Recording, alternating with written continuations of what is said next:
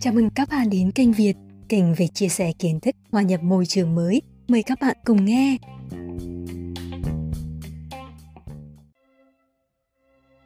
Mẹ sinh cô ra vào một chiều hoàng hôn rực đỏ. Ngày những hạt thóc, hồng đầy hương nắng, căng tròn chịu chịt theo chân về làng. Mẹ đặt tên cô là Hạ với mong muốn mùa màng luôn bội thu, còn cá con tôm nhóng nhánh đầy hồ.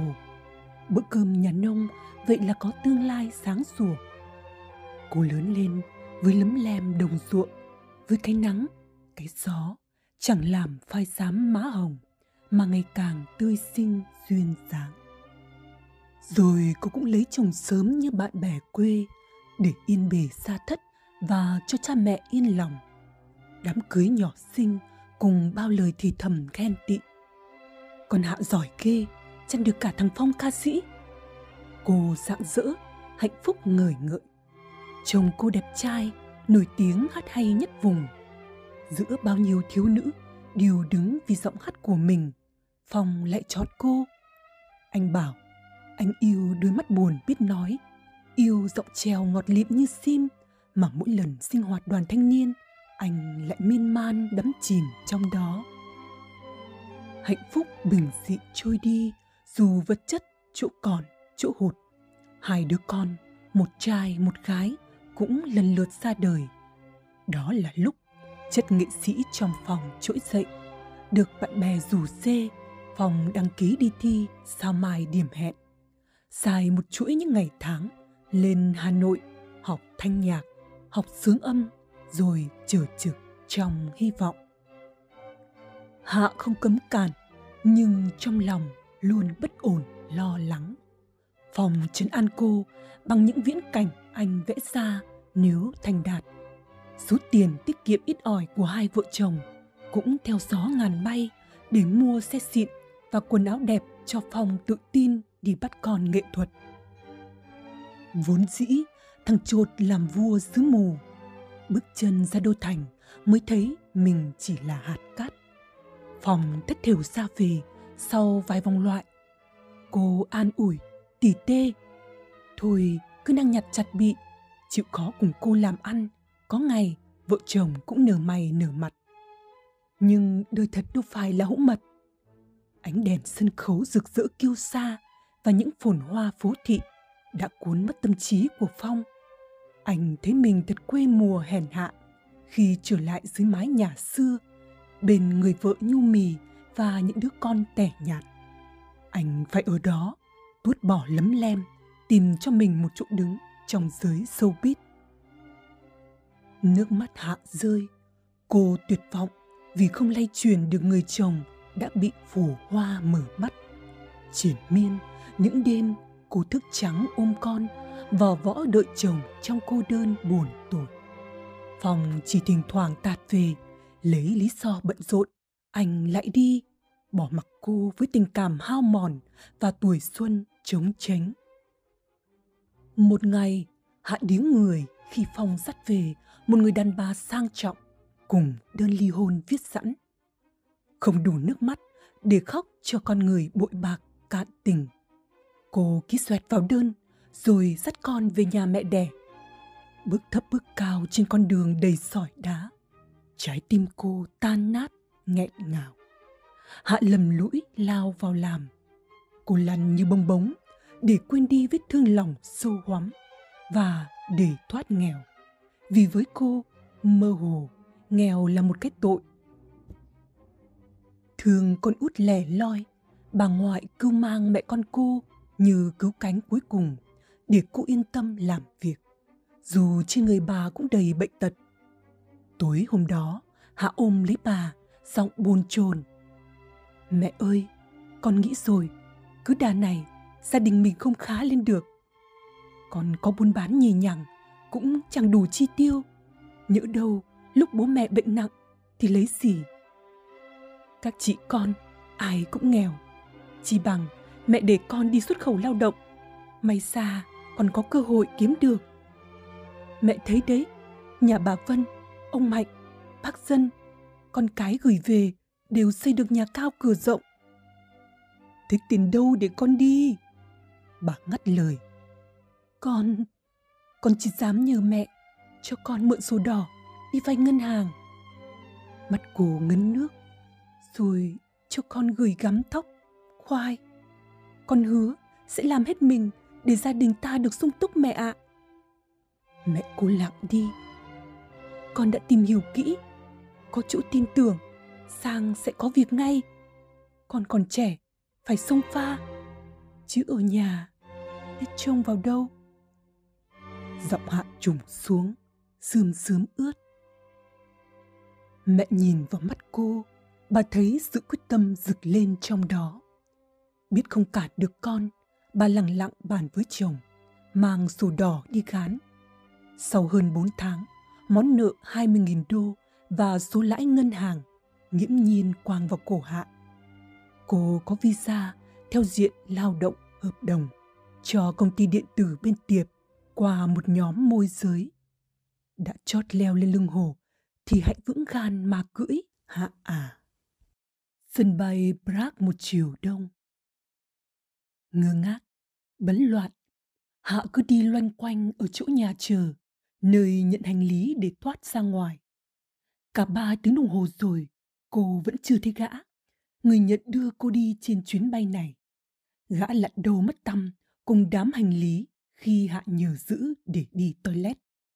Khốn nạn! Chẳng lẽ gã thực sự muốn số hành lý đó? Toàn đồ đàn bà. Những người Việt cô đã gặp trên chuyến bay khi qua Dubai đổi họ đi hướng nào không biết nữa. Chỉ có cô và gã đi tiệp mà hai người ngồi ở hai chỗ khác nhau nên cô đâu hỏi được thông tin gì. Người đón cô giờ này tại sao chưa đến nhỉ? Mảnh giấy ghi tên vẫn dán khư khư trên ngực, mong ai đó sẽ nhận ra mình. Mệt mỏi, hạ gục đầu trên ghế băng, bỗng ai đó lay mạnh. Cô là Hạ. Vâng. Cô òa lên hấp tấp khi nghe giọng nói. Anh có phải là người của chị Hương? Cô theo tôi. Người đàn ông Việt rắn giỏi, bước vội đi. Hạ chỉ biết chạy theo cho kịp. Băng qua khu nhà chờ, lao ra ngoài, đến bắc xe. Hơi lạnh như mút lấy Hạ. Cô rúm người lại trong chiếc áo gió mỏng manh.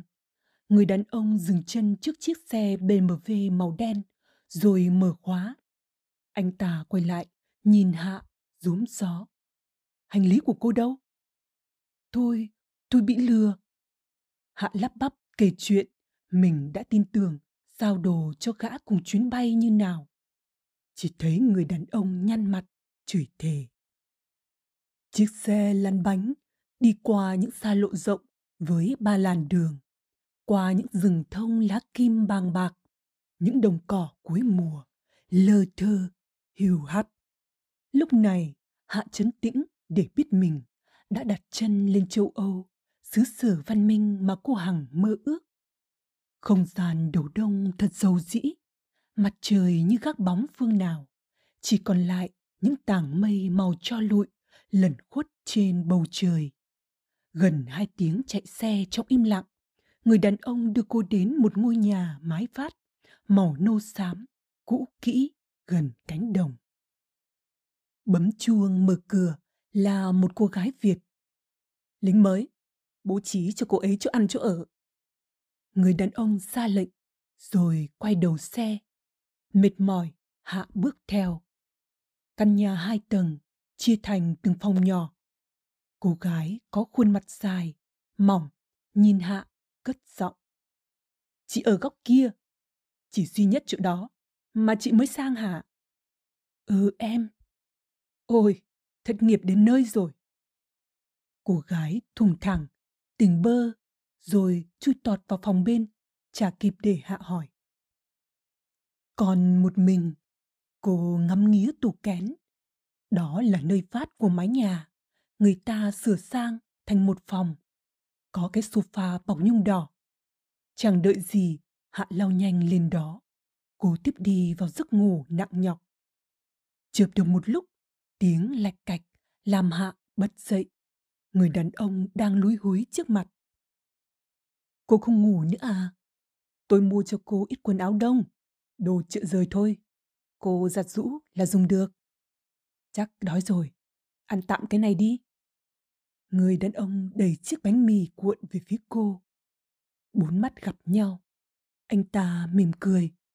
Cô ngại ngùng, nhìn xuống vì bộ dạng sộc sệch của mình.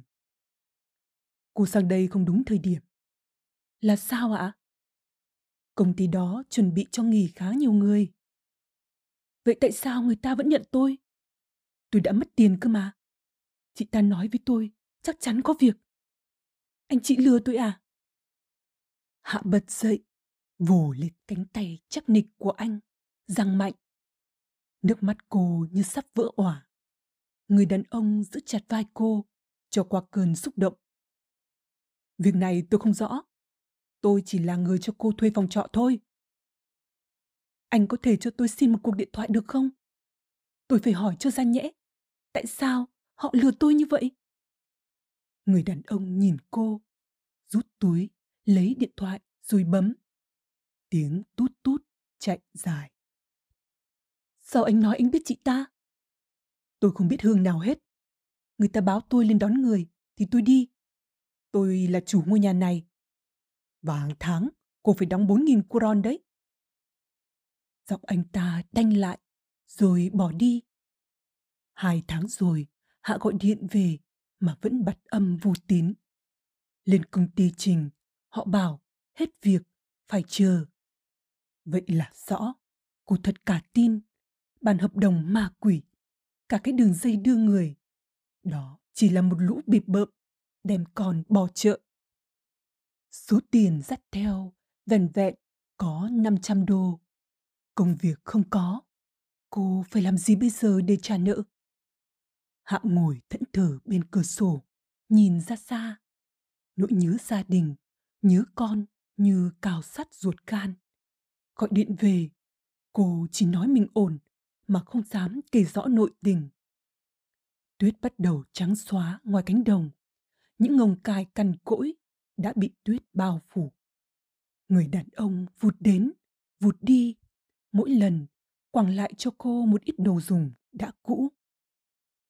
Ở đây, cô chẳng được ai quan tâm trừ anh ta ra. Họ đi làm từ sớm, tối về, đóng cửa im ỉm. Cô nghe phong thanh, họ đang cố. Đến mùa xuân rồi cũng thất nghiệp. Cô đi làm buổi tối được chứ? Hạ giật mình. Người đàn ông ao vào phòng cô như một cơn lốc.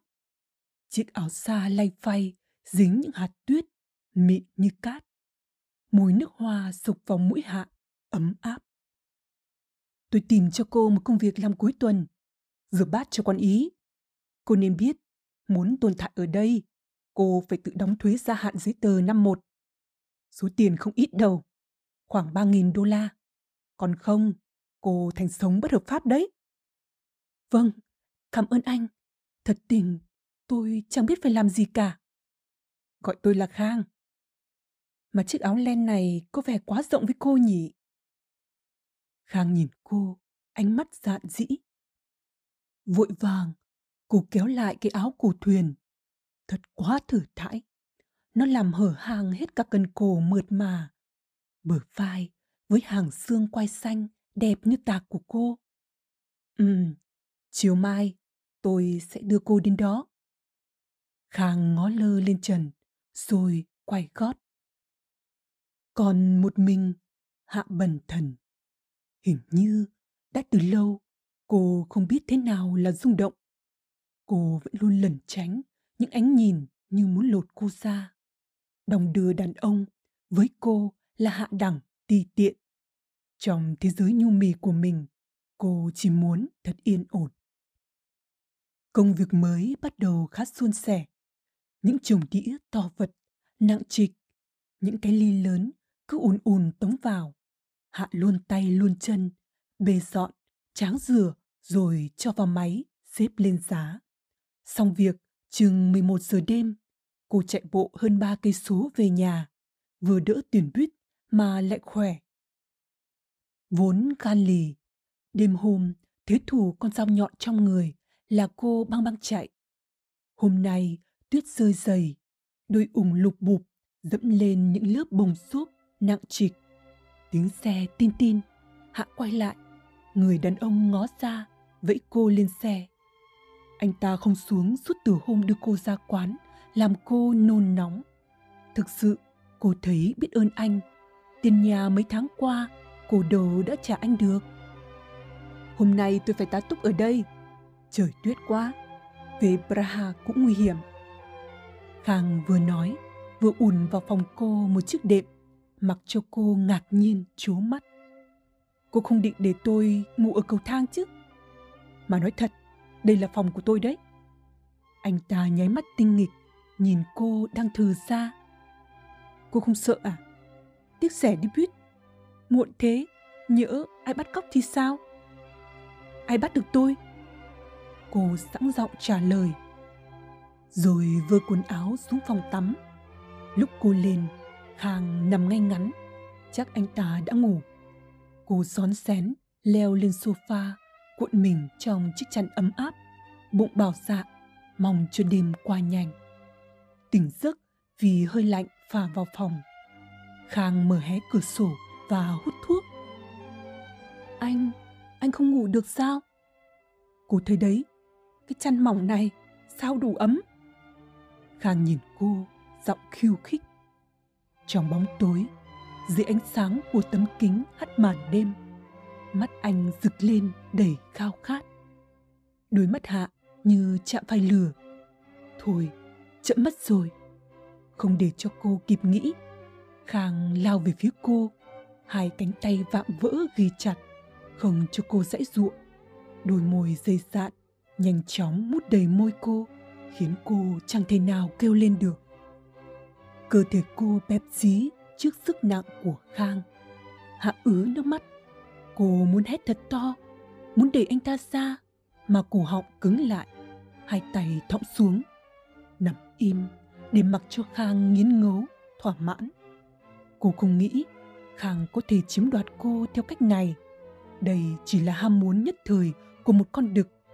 Nhưng đang trong cơn bĩ cực, cô làm sao cứ khư khư giữ cái thành tần hết thời mà quên rằng nơi đất khách quê người lẻ loi mình cần anh ta làm chỗ dựa.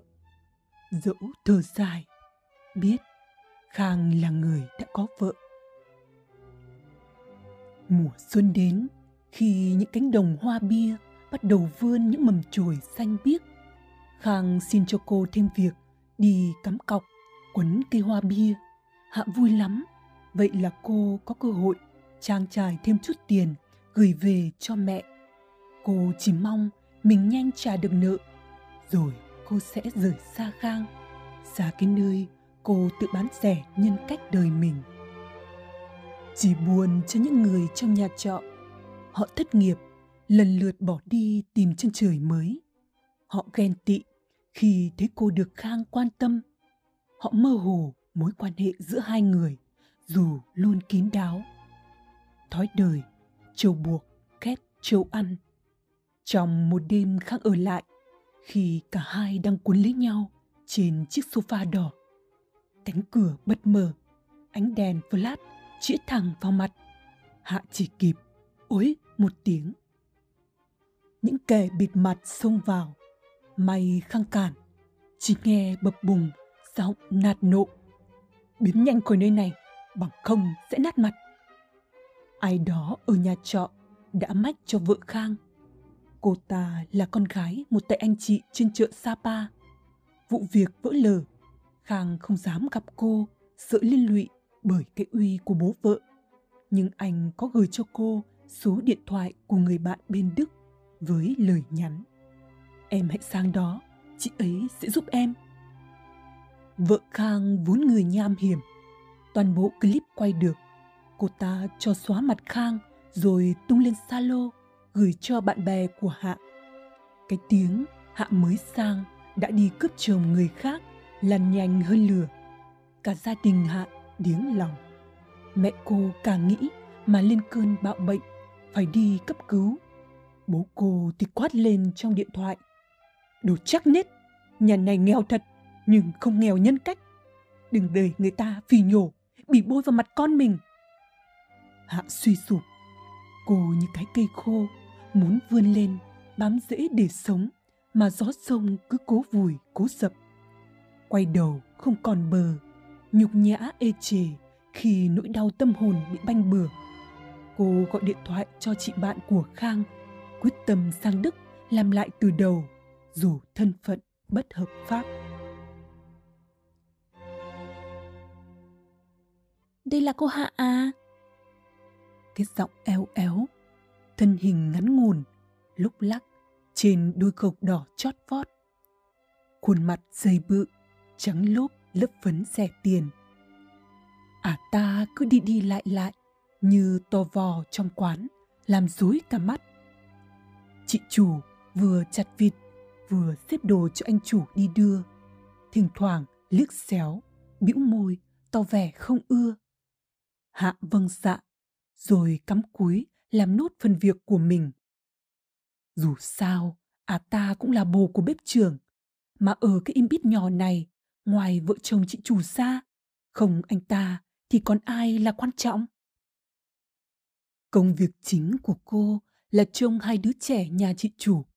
Những lúc hai bé đi học hoặc quán vội, cô được điều xuống để thái sau nhặt hành tỉa củ.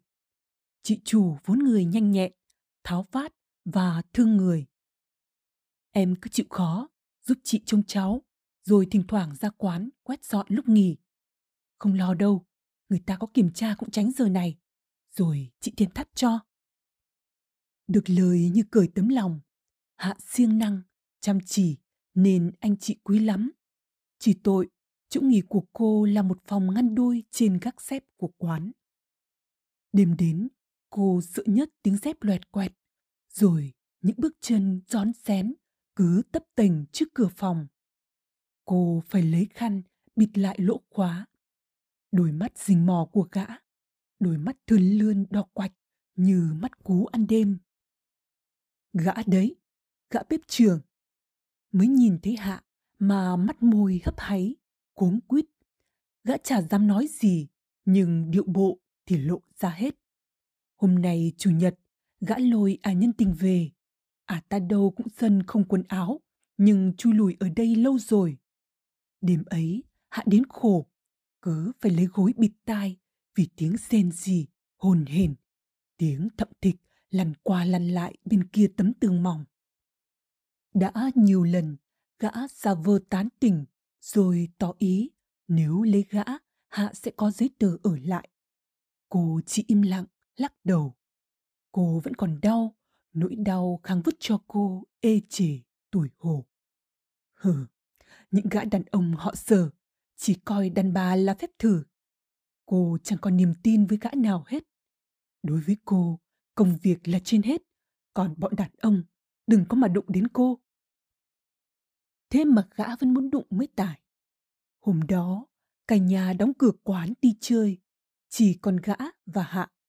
Cô bỏ đi loanh quanh trên phố, đến chiều mới về để chuẩn bị đồ cho hôm sau. Gã thấy Hạ thì lân la mò xuống, lại cái giọng nỉ non. Đồng ý anh đi, anh cho em một đứa con. Đấy, tâm giấy thông hành hợp pháp cho em đấy. Giờ đàn ông độc thân, có giấy tờ ổn định như anh hiếm lắm. Sao anh không cho chị ta ý? Ôi rồi, còn lâu. Mắt anh chưa bị lẹo. Gã đưa tay dừa dẫm lên vai Hạ. Bực mình, cô giầy mạnh tay gã xuống. Sẵn con dao đang tỉa hoa quả. Cô rít lên. Anh có biến đi không? Hãy để tôi cho anh một nhát. Gã lườm lườm nhìn cô, rồi quay đít leo lên cầu thang. Cô nghe rõ tiếng gã chửi xéo. Đủ đĩ, cứ tưởng giá lắm mà. Có ngày thì biết tay ông. Từ hôm đó, cứ gặp Hạ là gã sầm mặt lại. Cả ả nhân tình nữa chứ. Cứ như cô là hắc tinh của họ vậy. Cô kệ, việc mình, mình làm. Đêm đến, cài then khóa cửa thật chặt. Cô lầm lũi, sống như cái bóng, tạm bợ qua ngày. Vậy mà đời vẫn chẳng tha cho cô. Vào một buổi chiều, khi cô đang dọn dẹp trên quán, cảnh sát trượt ập tới. Họ bắt cô, còng cô, áp tải lên xe thùng như một tội phạm nguy hiểm. Phiên tòa chớp nhoáng xử cô, chẳng ra đầu ra cuối, chỉ thấy chủ tọa phán một câu xanh dờn. Đưa lên phanh phuộc chờ trục xuất. Hạ thất thần bước đi, đầu óc quay cuồng mơ hồ. Về ư, cô chưa muốn về, cô đã làm được gì đâu. Rồi cả làng người ta báng bồ vào mặt cô, nhục lắm. Năm ngày, trong bốn bức tường câm lặng của phòng biệt giam, hạ gầy mòn, héo hắt. Đã mấy lần cô manh nhà đâm đầu vào tường chết đi cho rảnh. Nhưng hình ảnh những đứa con thơ tội nghiệp, bố mẹ già lưu siêu và món nợ ngang vai ẩn cô lại. Cô không ăn, không ngủ, chỉ vật vã khóc. Những miếng bánh mì, salami cứng queo, mốc thách. Đêm nay, ánh trăng như xe ngài, trời quất dưới đám mây rờn rợn. Hạ lần ra cái cửa sổ bé tí, lớp dây thép gai vằn vện, chọc lên bầu trời những kêu than ai oán. Đôi mắt của người đàn bà nhìn vào thăm thẳm mông lung ấy như nhìn vào tiền đồ đen tối của cuộc đời mình. Frau Hạ Nữ giám thị tóc vàng hươm lạch cạch mở khóa. Cô chậm chạp bước theo, cánh cửa phòng chờ bật mở. Hạ reo lên, vui mừng khôn tả. Ôi chị chủ, em cũng bị về thật không chị? Không, may rồi em ơi, người ta cho em nhập trại Gison. Chị đã làm hộ em thủ tục, thu quần áo nhanh rồi đi theo chị. Hạ mừng quính, nhập trại, nghĩa là cô vẫn còn cơ hội. Trên đường đi, chị kể vì vô tình chị nghe thấy cả đầu bếp và ả nhân tình hỉ hả với nhau. Chính chúng đã bày mưu tố cáo Hạ với cảnh sát, còn vu cho cô là một nhân vật cảnh sát đang truy tìm, nên tội của Hạ nhanh chóng bị trục xuất. Chị đã cho gã nghỉ việc ngay lập tức, dù thiếu người làm, nhưng đối với tiểu nhân, tha thứ là mắc nợ. Em có nhớ tim không? Cái anh chàng cứ ngồi lì uống bia, ngắm em, cả trong khi em dọn dẹp ý. Vâng, cũng thỉnh thoảng, em có thấy anh ta hay ngồi muộn. Hạ đỏ mặt. Mấy hôm không thấy em, tim hỏi, chị đã kể hết hoàn cảnh của em ra. Thế mà may, cậu ta có người bạn là luật sư giỏi, nhờ đó em mới được can thiệp. Chiếc xe đỗ trước khu nhà 5 tầng kín mít với cổng xoay, thủ tục nhập trại nhanh gọn.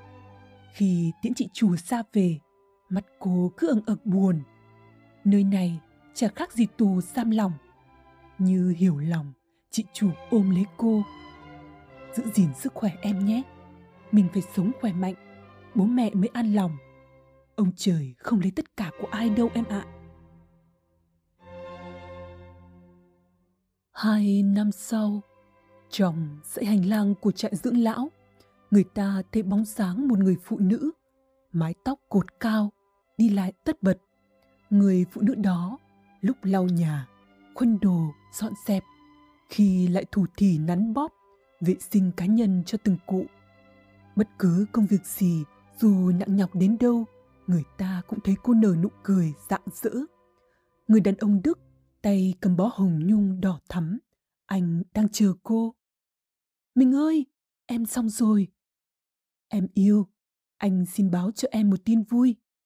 Anh vừa gặp giám đốc trại, ông ấy khen em trong ba tháng thử việc vừa rồi. Ông ấy nói rất vui khi được ký hợp đồng lâu dài với em. Còn đây là phần thưởng anh dành cho em. Tấm vé bay thẳng Việt Nam Airlines vào dịp hè. Ôi, em mừng quá, em cảm ơn mình. Cô gái ôm chặt lấy tim, chồng cô, người đã cứu cô ra trong lúc tối tăm nhất, đã dạy cho cô cách để sống hòa nhập ở nơi đây, yêu cô bằng cả sự chân thành và thấu hiểu. Với nỗ lực của mình, cô cố gắng học xong bằng tiếng Đức B1, rồi lại miệt mài. Hơn 6 tháng trời, cô tốt nghiệp, được cấp chứng chỉ chăm sóc người già. Hợp đồng làm việc này là chiếc chìa khóa để cô có thể trang trải nợ nần, giúp đỡ bố mẹ và có cơ hội bảo lãnh các con. Tim dắt tay cô, hai bên đường, những bông hoa xuyên tuyết long lanh bươn mình khoe sắc sớm dù bị mùa đông sập vùi chảy chuộng đã qua thật rồi sóng gió của đời cô. Nó như vết thương dài loang lổ, nhưng bắt đầu xe miệng, lên da non, rồi sẹo sẽ lành.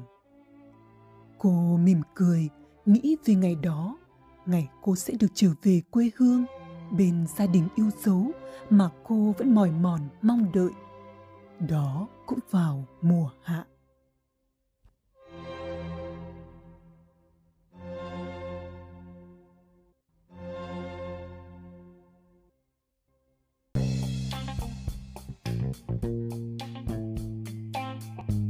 Xin cảm ơn các bạn đã lắng nghe. Hẹn gặp lại các bạn trong các bản phát sóng tiếp theo của kênh Việt. Hãy đăng ký kênh và chia sẻ với người thân, bạn bè của bạn nhé.